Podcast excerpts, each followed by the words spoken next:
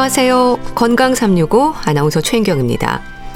단단하게 굳어진다는 경화라는 단어가 건강의 이상으로 지적이 될 때는 우리 몸의 조직의 변화를 의미하는 걸까요? 전신 경화증으로 불리는 자가 면역 질환은 우리 피부는 물론 혈관, 관절, 콩팥, 소화관까지도 영향을 줄 수가 있습니다. 특히 전신 경화증의 가장 흔한 초기 증상은 레이노 현상으로 손가락이 창백해지거나 파랗게 될 수 있고요. 또 다른 증상으로 손발이 붓기도 합니다. 피부가 두껍고 굳어지는 전신 경화증의 위험 잠시 후에 알아보겠습니다. 그리고 국민병으로 불릴 만큼 흔한 질환이죠. 당뇨병 환자들이 조심하고 살펴야 하는 부분들에 대해서도 살펴보겠습니다. 건강 365 최성원의 제주도의 푸른 밤 듣고 시작하겠습니다. KBS 라디오 건강 365 함께 하고 계십니다.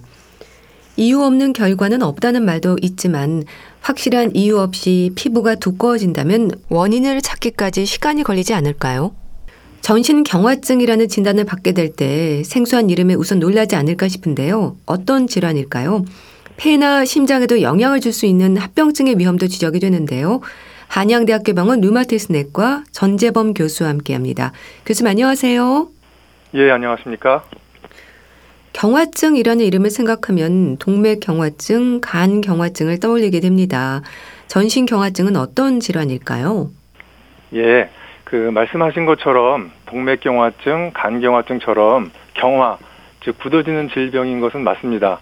하지만 이것은 어, 류마스 관절염이나 전신 홍반 루푸스처럼 자가 면역성 류마스 질환의 일종이고 예. 좀 특이하게 우리 몸 조직 속에 그 콜라겐 잘 아시잖아요. 콜라겐과 같은 그 세포의 기질이라고 하는 것이 그 물질이 축적되면서 섬유화증이라는 것이 진행돼서 그 피부가 두껍게 되고 단단해지고 음. 또그 외 내부 장기들 즉 폐나 심장, 위장관 그리고 혈관까지 굳어질 수 있는 그런 질병이라고 설명드릴 수 있습니다. 예. 그 설명을 들어도 좀 어렵긴 한데요. 심해지면 합병증의 위험이 높아지는 어려운 질환이라면서요. 예.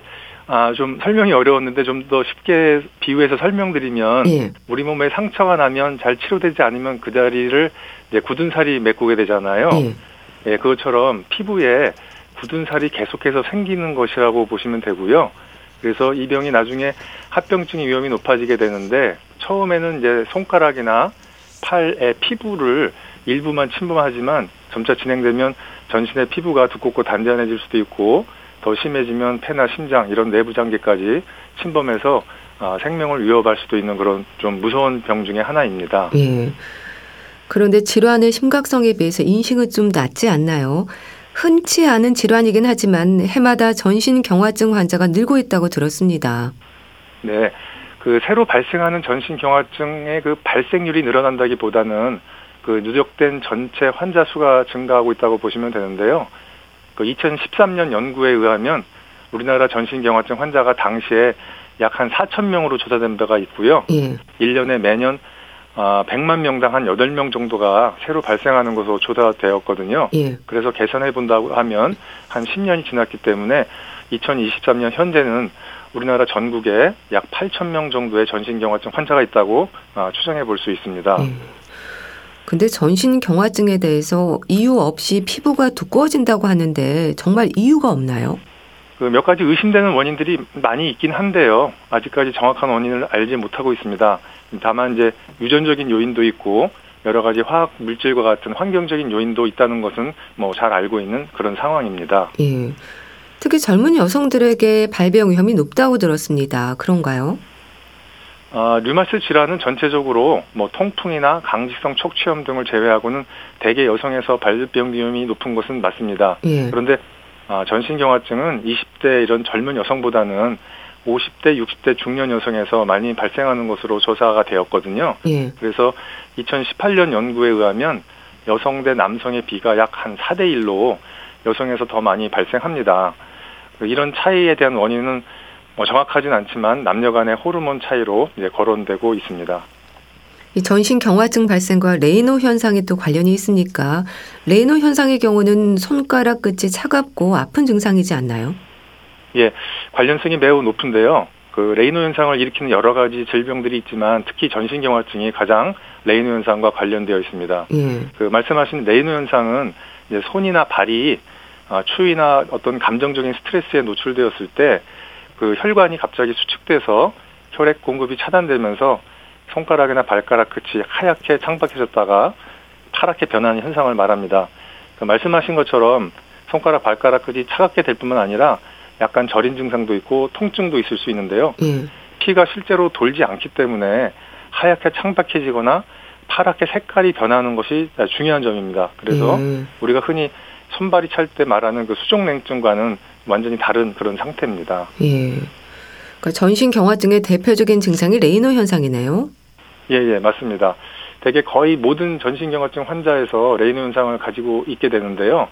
전신 경화증도 크게 이제 광범위형과 제한형으로 구분할 수 있는데 광범위형은 이제 팔다리뿐만 아니라 몸통까지 피부 침범이 있는 경우이고 이 제한형이라고 하는 것은 몸통은 없고 손 발만 되게 피부 침범이 있는 경우인데 이 제한형은 초기에 수년간 뭐 길게 10년까지 레이노 현상만 있다가 예. 한참 시간이 지난 다음에 제한형 전신경화증으로 어, 진단되기도 합니다. 예. 그럼 초기에는 레이노 현상으로 나타났다가 증상이 심해지면서 다른 장기를 침범하는 건가요? 예, 그렇습니다. 초기에는 주로 겨울에만 추울 때 레이노 현상이 있기 때문에 병원에 잘 방문하지 않으시죠. 그런데 이제 시간이 지나다 보면 손끝이 단단해지거나 손등이 붓거나 얼굴 모습이 변하면서 이상한 점을 느끼고 이제 병원에 오시게 되는 경우가 많은데요. 이때만 해도 비교적 초기에 해당되는데 예. 아주 서서히 변화하기 때문에 잘 모르고 계시다가 이제 숨이 차서 오시게 되면 이제 이런 경우에는 폐나 심장에 침범된 경우일 수 있기 때문에 되게 좀 진행된 경우라고 볼 수 있습니다. 음. 어디로 침범을 했는지에 따라서 증상도 다양하겠네요. 예, 예, 맞습니다.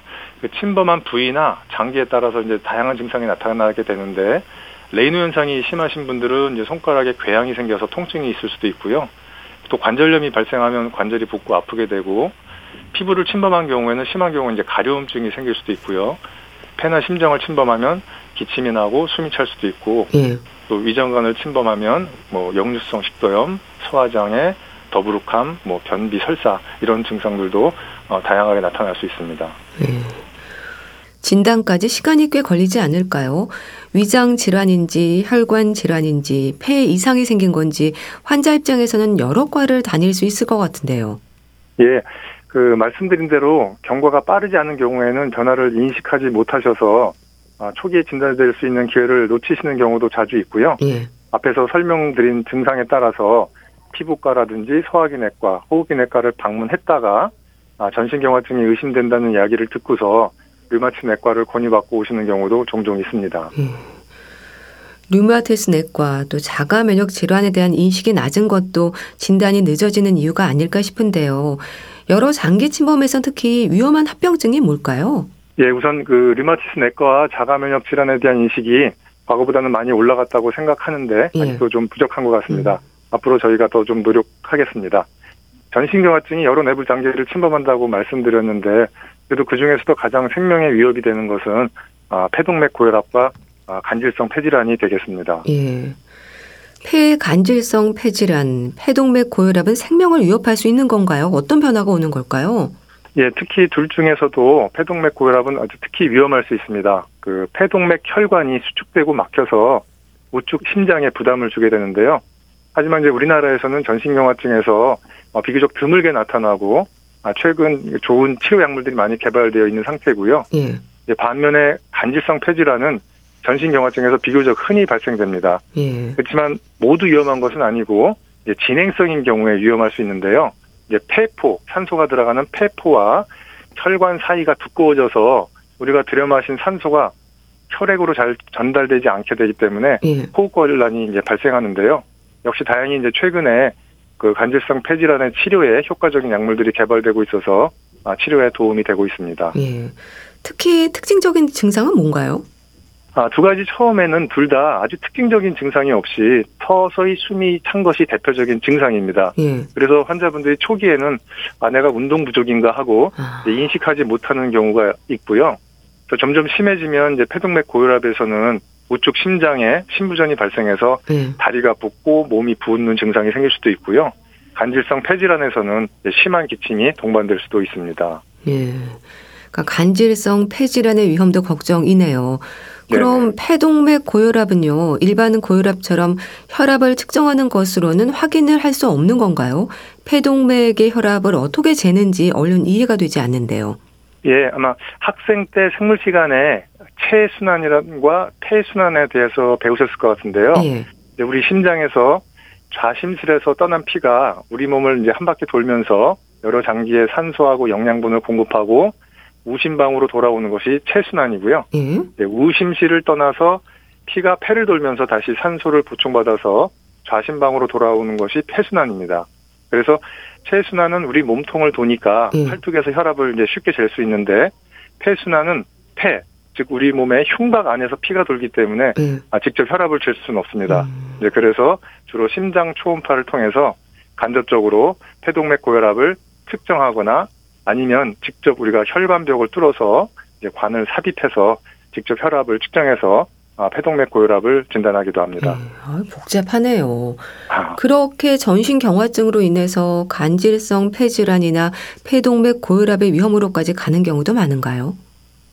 예, 그래서 앞서 말씀드린 것처럼 폐동맥 고혈압은 아주 많지는 않고요. 예. 우리나라에서 조사해 보니까 약 전체 환자 약10% 내외에서 발생하고 간질성 폐질환 같은 경우는 약 50% 정도에서 발생하는데요. 예. 모두 다 위험한 것은 아니고 이제 그 중에서도 좀 더 진행성 심한 경우가 이제 위험한데 역시 조기 진단, 조기 치료가 아, 중요합니다. 네. 이 전신 경화증으로 인한 합병증의 위험을 막기 위해서라도 전신 경화증의 빠르고 정확한 진단이 중요할 것 같은데 어떤 검사를 하게 되나요? 예, 이제 우선 혈액 검사로는 이제 기본적인 검사하고 자가 면역에 대한 검사, 자가 항체 검사를 하게 됩니다. 예. 영상 검사로는 뭐 흉부 방사선 검사, 그다음에 폐 CT, 그다음에 심장 초음파 검사를 하고요. 예. 여러 가지 이제 기능 검사로는 심전도 검사, 폐기능 검사, 운동 부하 검사 같은 것을 이제 하게 되고요. 최근에는 그 혈액 순환, 모세혈관의 변화를 알기 위해서 손톱 주름이라고 그래서 우리 예. 손톱이 자라나오는 그 윗부분을 손톱 주름이라고 하는데 예. 그 부분에서 우리가 현미경으로 모세혈관을 관찰하기도 합니다. 하지만 이제 중요한 것은 이제 환자분의 손하고 얼굴 그리고 전신 피부 상태를 전문 의사가 관찰해서 레이노 현상이 있는지 손가락에 궤양이 있는지 음. 아니면 모세혈관 확장증이 있는지 그다음에 피부 침범이 어느 정도 있는지를 보고 경피증의 가능성을 살펴보는 것이 뭐 가장 중요하다고 할 수 있습니다. 예. 그러니까 말하자면 혈액 검사로 알 수 있는 자가 항체와 함께 나타나는 증상들로 판단하는 거네요. 네네 그렇습니다. 여러 가지 증상, 검사 결과, 자가 항체, 영상 검사 이런 것을 전부 판단해서 그 미국, 유럽 류마티스 학회가 발표한 그 분류 진단 기준이 있습니다. 예. 거기에 맞춰봐서 점수를 누적해서 9점 이상이 해당되면 우리가 전신 경화증으로 아, 진단할 수 있겠습니다. 예. 치료도 증상이나 합병증에 따라 다를 것 같은데요. 일단은 혈관 확장제가 기본인가요?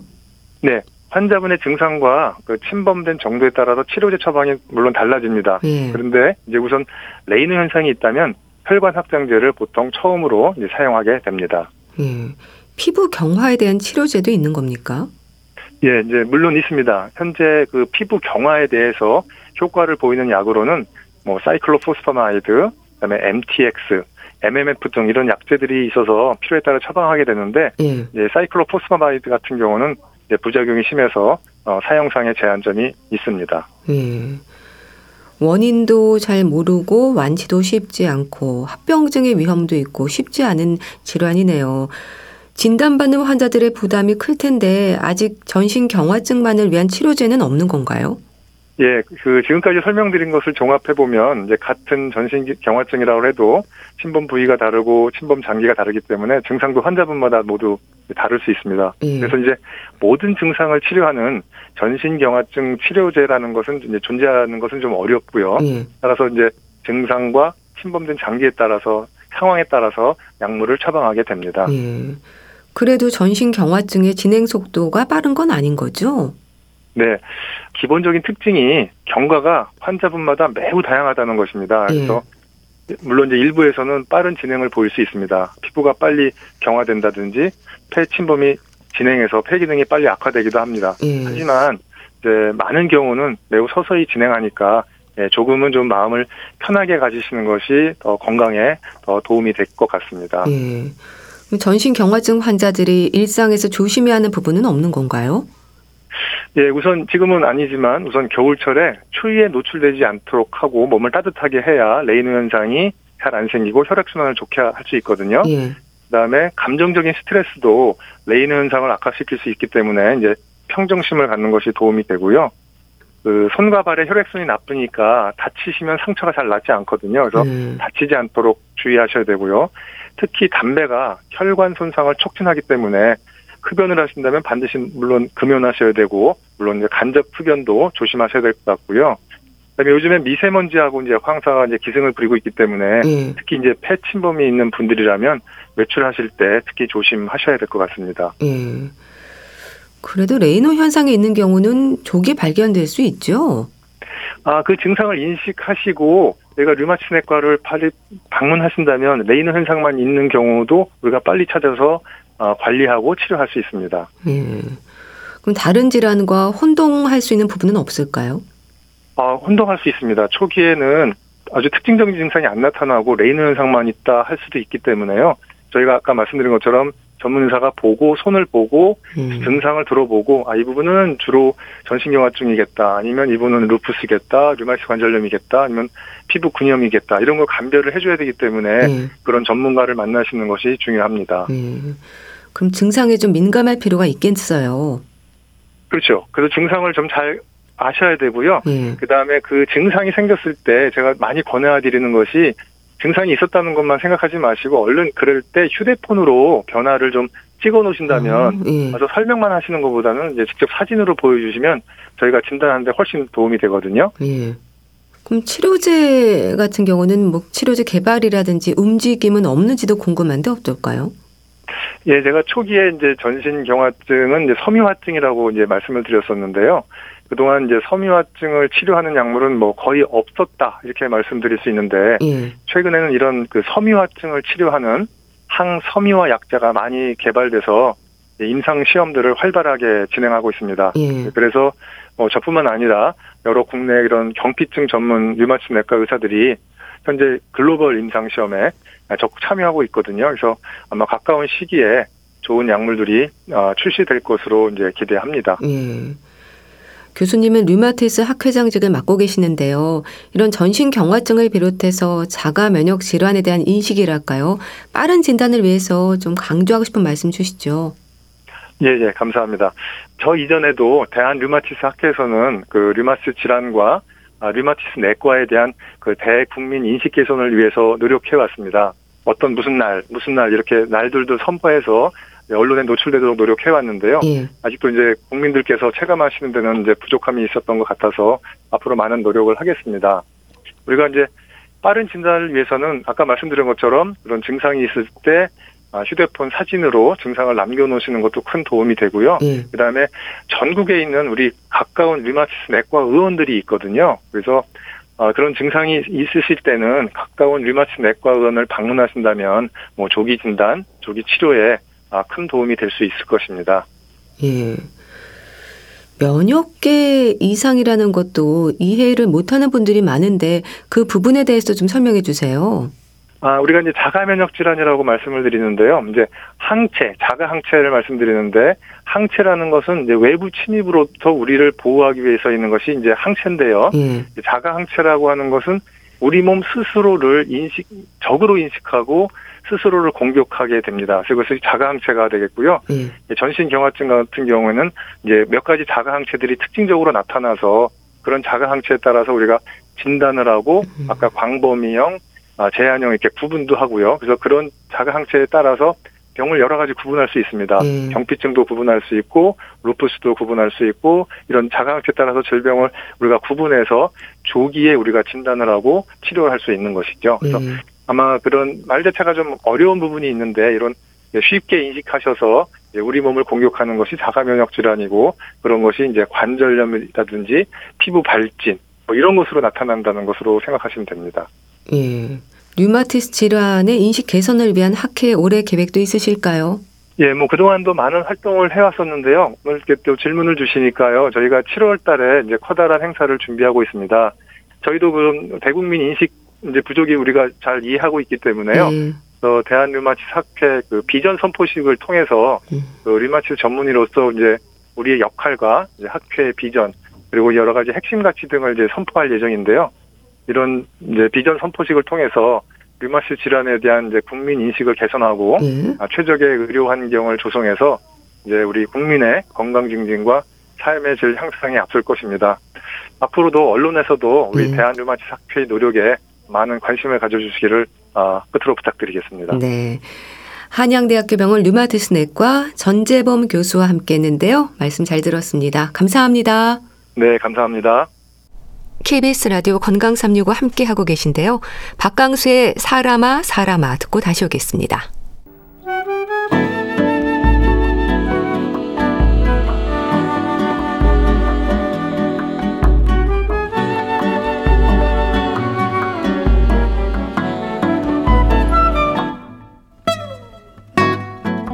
건강한 하루의 시작. KBS 라디오 건강 365. 최윤경 아나운서의 진행입니다. KBS 라디오 건강 365 함께 하고 계십니다.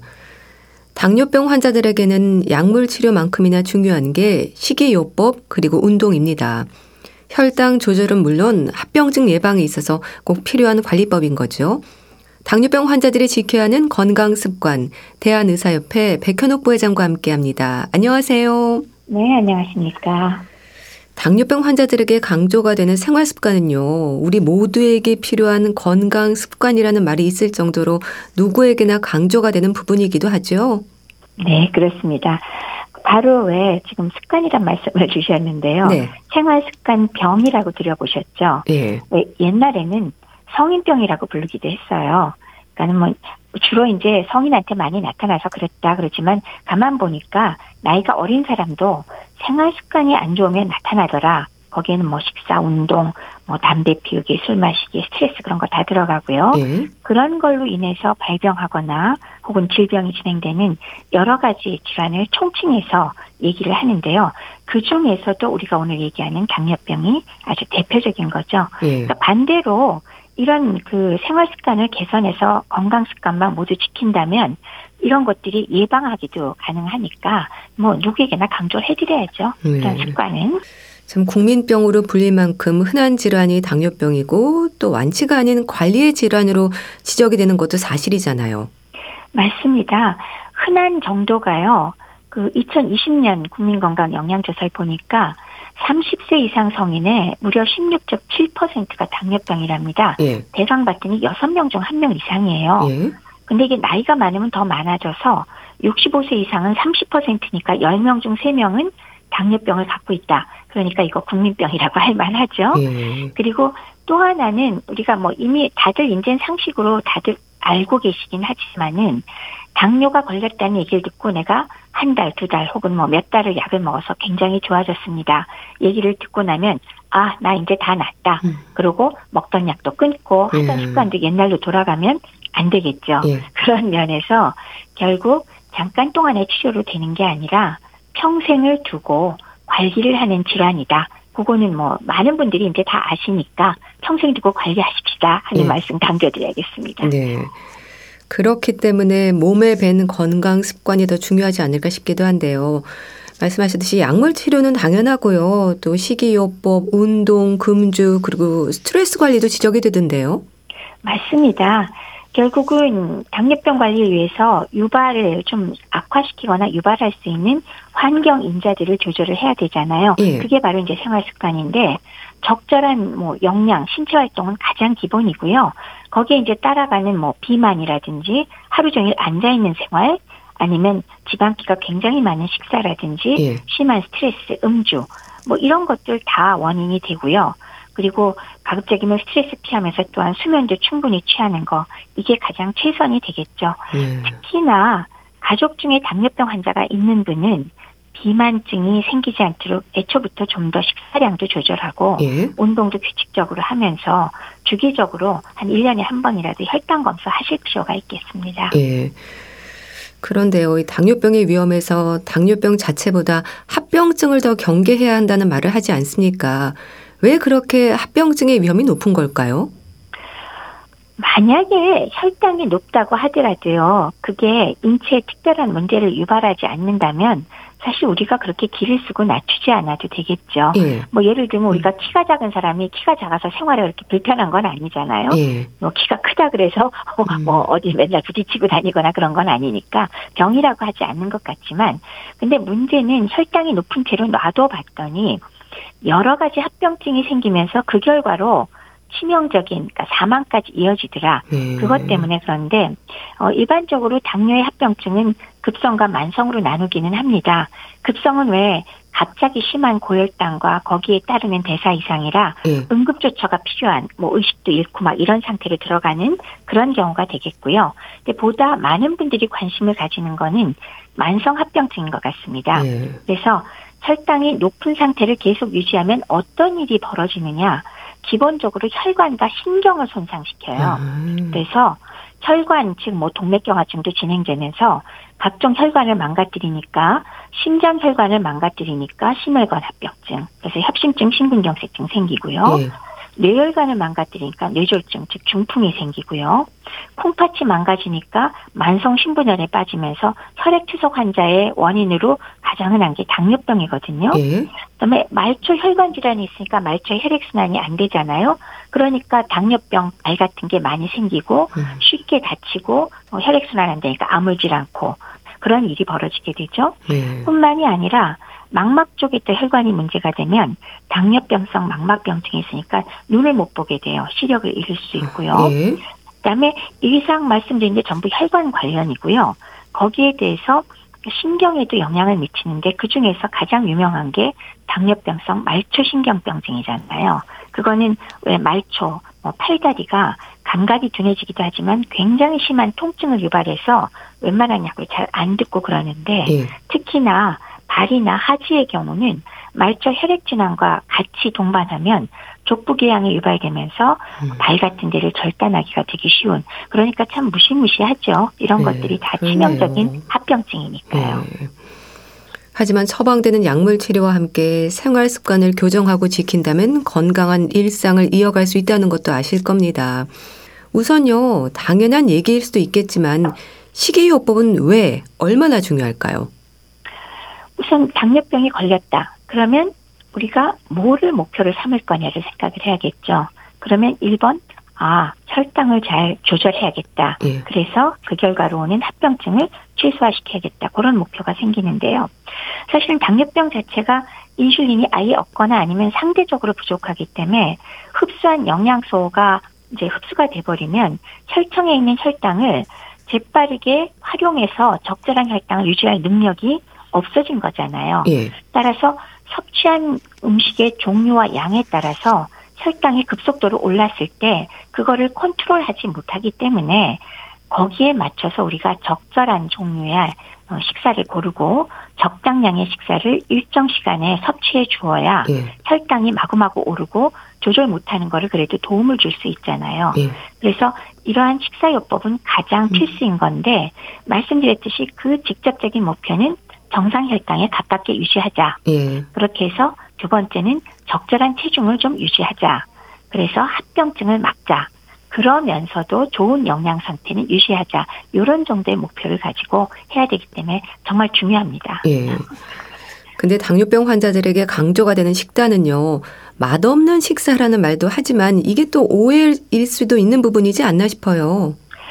그게 무조건 왜 아무래도 뭐 식이요법 한다 그러면 이제 그런 인상이 있고요. 그 다음에 사실 병원에 입원하시면 당뇨식이 그러면은 일단 염분도 굉장히 적게 드리거든요. 예. 그러면 전반적으로 너무 싱겁고 그래서 맛없다고 느낄지도 모르지만 저는 그래요. 물론 이제 일정한 칼로리의 양을 한번 익숙하게 만드는 것도 중요하고 일정한 시간에 정해진 양을 드시는 것도 중요하고 그러면서 골고루 먹고 음. 그러면서 음, 뭐 여러 가지 뭐 섬유소가 풍부한 걸 먹어라 술은 삼가라 이런 거 굉장히 말이 많으니까 스트레스 받잖아요. 음. 그래서 저는 조금 간단하게 그 내용을 말씀을 드립니다. 예. 자, 첫 번째는 먹지 말아야 될 음식이 있나요? 라고 물어보세요. 아, 예. 그쵸. 궁금하죠. 음. 그러면 제가 기본적으로는 절대 금기 음식은 없지만 그래도 요것만은 당뇨 환자가 안 드시면 좋겠다 하는 게 있습니다. 라고 말씀드리는데 그게 아주 달콤한 음식, 예. 정제된 당이 들어있는 그런 뭐 초콜릿이나 사탕이나 케이크나 과자, 뭐 음료수들 있죠. 그런 거 하고 술, 요거는 안 드시는 걸로 생각하시는 게 좋겠습니다. 예. 그래야 조절이 쉽습니다. 음. 그게 이제 첫 번째고요. 예. 두 번째는 그럼 반대급부로 나 그럼 뭐를 많이 먹어야 좋아요. 예. 하시잖아요. 그러면 가장 쉬운 것은 여러 가지 좋은 영양소, 파이토케미칼이나 뭐 무기질, 그 다음에 비타민 많이 들어있는 채소류. 예. 이거는 마음 놓고 음. 아니 노력해서 많이 드시라고 말씀을 드립니다. 그건 칼로리도 별로 높지 않고 건강에 좋기 때문에 물론 뭐 열량이 적은 걸로 알려진 뭐 곤약이나 해조류 이런 것도 있긴 있는데 예. 그렇게 복잡하게 생각할 필요는 없고요. 채소는 많이 먹을수록 좋다. 너무 단 거는 피한다. 술은 끊는 게 원칙이다. 전 오히려 그거를 강조하면서 나머지는 맛있게 만들어서 맛있게 드시라. 예. 너무 과하지만 않게 그렇게 말씀을 드립니다. 네. 그리고 혈당 관리를 위해서 운동 역시 중요하겠죠? 아유, 그러면요. 운동 자체가 에너지를 물론 소모하면서 혈당을 낮춰주기도 하고요. 또 운동을 해주셔야 체중 관리가 필수인데 체중 관리에 도움이 되겠죠? 예. 그리고 운동 자체가 역시 저밀도 콜레스테롤이라고 나쁜 거는 낮춰주고 몸에 좋은 고밀도 콜레스테롤을 증가시키니까 그 자체가 심혈관계 질환의 위험을 줄여주고요. 또 더 좋은 거는 스트레스를 해소시켜요. 아, 그래서 좀 행복하게 느끼니까 이런 의미에서 운동 꼭 하셔야 되겠습니다. 예. 뭐 운동은 어쩌다 한번 열심히 하는 게 아니라 꾸준히 해야 한다는 매일 하는 습관이 강조가 되지 않습니까? 그렇죠. 뭐 매일 하지 않으면 가령 왜 우리 그런 거 있잖아요. 막 이제 여기저기 책을 읽고 이걸 보니까 갑자기 아 나 운동을 여태까지 안 해서 해야 돼. 예. 그리고 갑자기 뛰어나가서 음. 서너 시간을 너무나 무리했다. 예. 다치기도 쉽고요. 맞아요. 몸살 나서 그 다음은 안 하게 되고 사실 이런 운동은 아, 한번 마음 먹은 건 내가 칭찬을 많이 해드려야 되지만 이건 우리가 원하는 운동 효과가 아닙니다. 음. 그래서 꾸준하게 규칙적으로 하는 것이 가장 필요하고요. 그렇게 해줘야 인슐린의 효과도 올라가서 혈당이 꾸준히 낮아지고요. 그러면서 체중 관리도 될 것이고 그리고 지속적인 유산소 운동을 함으로써 심폐 기능이 또 호전되니까 기본적으로 꾸준히 항상 매일 하는 것이 원칙이라고 하겠습니다. 예. 뭐 시간과 양을 물어보시면 제가 음. 노상 쉽게 드리는 말씀 있잖아요. 예. 중간 정도, 음. 그 다음에 일주일에 150분 하시라 그렇게 말씀드립니다. 예. 금주 강조하셨는데요. 뭐 금이어는 금주는 당뇨병 환자뿐 아니라 모든 사람들에게 필요한 부분일 겁니다. 근데 특히 당뇨병 환자들에게 술이 주는 위험이 강조가 되는 이유가 있을까요? 우선 첫 번째는요, 알코올이 생각보다 칼로리가 많아요. 아, 예. 예, 1g당 무려 7칼로리. 그러니까 보통 탄수화물이 4칼로리인데 비해서 훨씬 높죠. 어, 지방보단 조금 적지만. 그래서 그 자체가 높으면서도 또 다른 영양소는 전혀 없거든요. 그래서 우리가 비어있는 열량이라고 부르기도 해요. 예. 엔티칼로리라고. 음. 그러니까 그게 혈당을 높이는 게 첫 번째.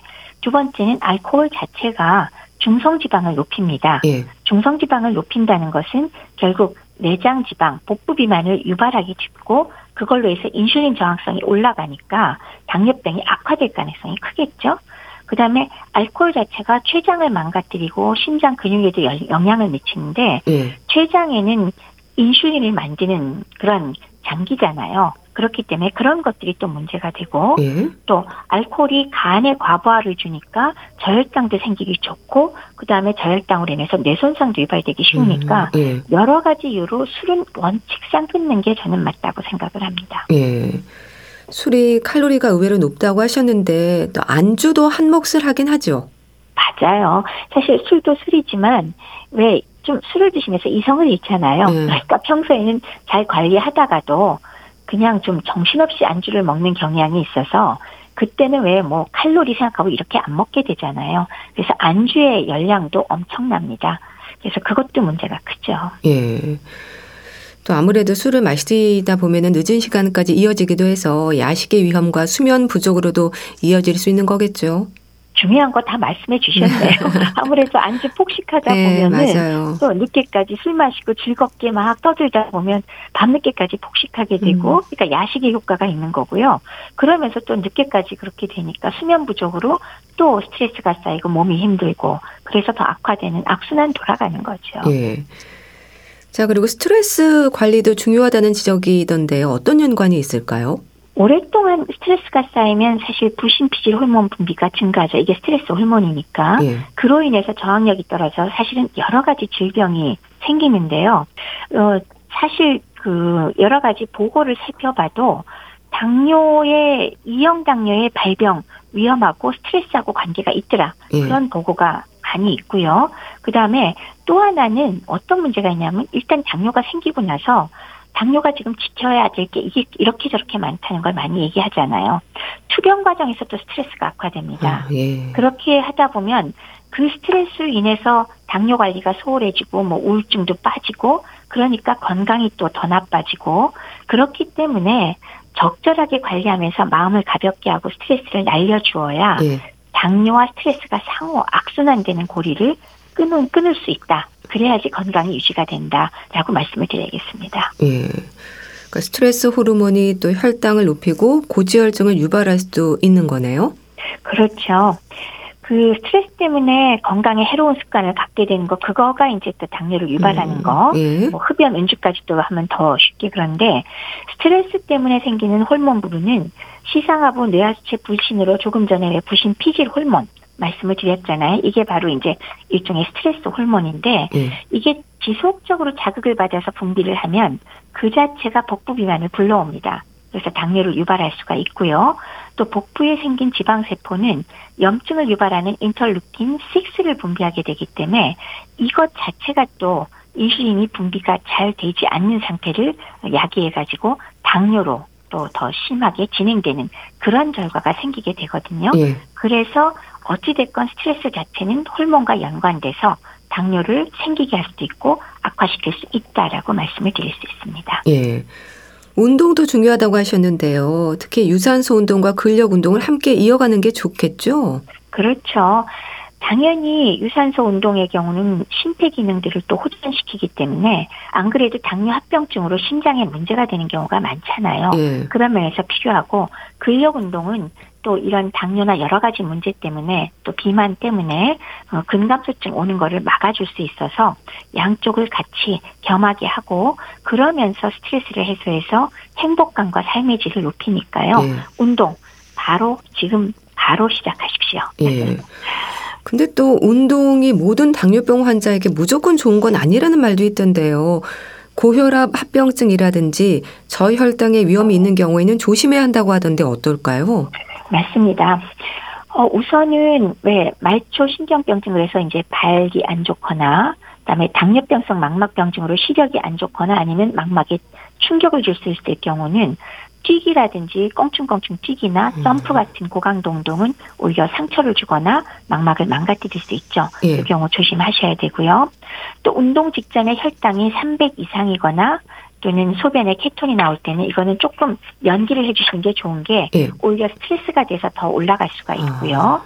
그다음에 발 감각에 이상이 있는 당뇨인의 경우는 이렇게 왜 조깅이나 발에 좀 심하게 압력이 가해지는 운동 위주보다는 오히려 적절히 걷고 아니면 수영이나 자전거 타기 같은 걸로 예. 상처가 좀 덜 나도록 해야 되고 또 만약에 걷기나 이런 걸 할 때 그 땀을 잘 흡수하는 면 양말 그리고 운동화도 좀 쿠션이 있는 걸로 예. 편안하게 착용하여서 발에 상처가 생기지 않도록 해야 된다는 거 염두에 두시고요. 그다음에 특히나 뭐 고혈압이나 이런 경우에 혈압을 조정하지 않은 상태에서 운동을 하는 거는 뭐 누구라도 다 위험할 거고요. 또 운동 전과 후 또는 운동 중에 탈수가 되지 않도록 수분 섭취 충분히 하는 것 또 조심해야 되고 예. 너무 덥거나 추울 경우에도 조심하셔야 되는 거 염두에 두시기 바랍니다. 예. 저혈당 예방을 위해서 사탕을 준비하고 다니는 분들도 많던데요. 굉장히 중요한 일이죠. 특히나 주사나 약물을 사용하는 분들의 경우는 그것에 의해서 의도치 않게 운동량이 많아지거나 식사한 지 시간이 지나면 저혈당 빠지기가 쉽고요. 아시는 것처럼 저혈당의 경우는 자칫하면 뇌손상, 영구적인 뇌손상을 유발하기 때문에 상당히 네. 문제가 큽니다. 따라서 뭐 운동할 때는 무거운 걸 들고 다닐 수는 음. 없으니까 가볍게 사탕이나 이런 것들을 좀 몸에 지니고 있다가 필요할 때 드실 필요가 있겠습니다. 예. 그리고 무엇보다 중요한 약물 치료가 있습니다. 당뇨병이 오래수록 임의로 약을 끊거나 줄이는 분들도 있는데요. 약물 치료는 처방대로 꼭 지켜야 하는 부분이겠죠. 아유, 그러면요. 앞서 말씀드렸듯이 내가 몇 달 치료했더니 굉장히 조절 잘했다고 칭찬받았어요. 그럼 아 이제 나 굉장히 좋아졌나 보다. 그러고서 임의로 마구 끊으시면 삽시간에 이거 다시 조절 안 되거든요. 그렇기 때문에 호전되었다 하더라도 꾸준한 관리가 필요한 병이다. 그렇기 때문에 약물을 임의로 끊거나 하지 마시고 반드시 돌봐주시는 주치의 선생님과 꼭 상의를 하여서 예. 약물 조정을 해주시기 바랍니다. 예. 당뇨병 관리가 곧 합병증 예방을 위한 관리이기도 할 텐데요. 이제 하루가 다르게 기온이 오를 테고 당뇨병 환자들에게는 여름이라는 계절이 주는 음식의 여러 유혹들도 있지 않습니까? 건강 습관을 위해서 어떤 말씀을 주실까요? 이제 여름으로 넘어가면서 이제 날씨가 더워졌잖아요. 그러면 먼저 생각나는 게 왜 여러 가지 차가운 것들이 예. 생각나잖아요. 아이스크림도 먹고 싶고 예. 거기 팥빙수 유명하다 그러면 그것도 먹고 싶고 또 청량음료도 차갑게 해서 먹고 싶고 맞아요. 또 주스 음료 이런 거 많은데 문제는 이런 것 지금 제가 말씀드린 대부분이 단, 저, 정제된 단당류가 많이 들어있는 거예요. 그러니까 이거는 사실 기본적으로 금지 목록에 들어가요. 제가 뭐 절대 금기는 아니지만 가급적 안 드시면 좋겠다는 음식이라서 이거 조심하시고요. 예. 그 다음에 또 여름에 과일 많이 드시잖아요. 뭐 수박 같은 것도 사실은 대부분의 물과 함께 당이 들어있거든요. 뭐 조금 드시는 거는 지장 없지만 마찬가지로 그것도 많이 드시면서 혈당 한없이 올라와서 어, 병원에 오시는 분 많이 계시니까 예. 여름에 과일 너무 많이 드시는 것 역시 절제하셔야 되고 야식 피하시고요. 예. 그게 가장 중요하지 않을까 싶습니다. 네. 당뇨병 환자들이 지켜야 하는 건강 습관에 대해 짚어봤는데요. 대한의사협회 백현옥 부회장과 함께했습니다. 감사합니다. 네, 감사합니다. 최백호의 길 위에서 보내드리면서 인사드릴게요. 건강365 아나운서 최인경이었습니다. 고맙습니다.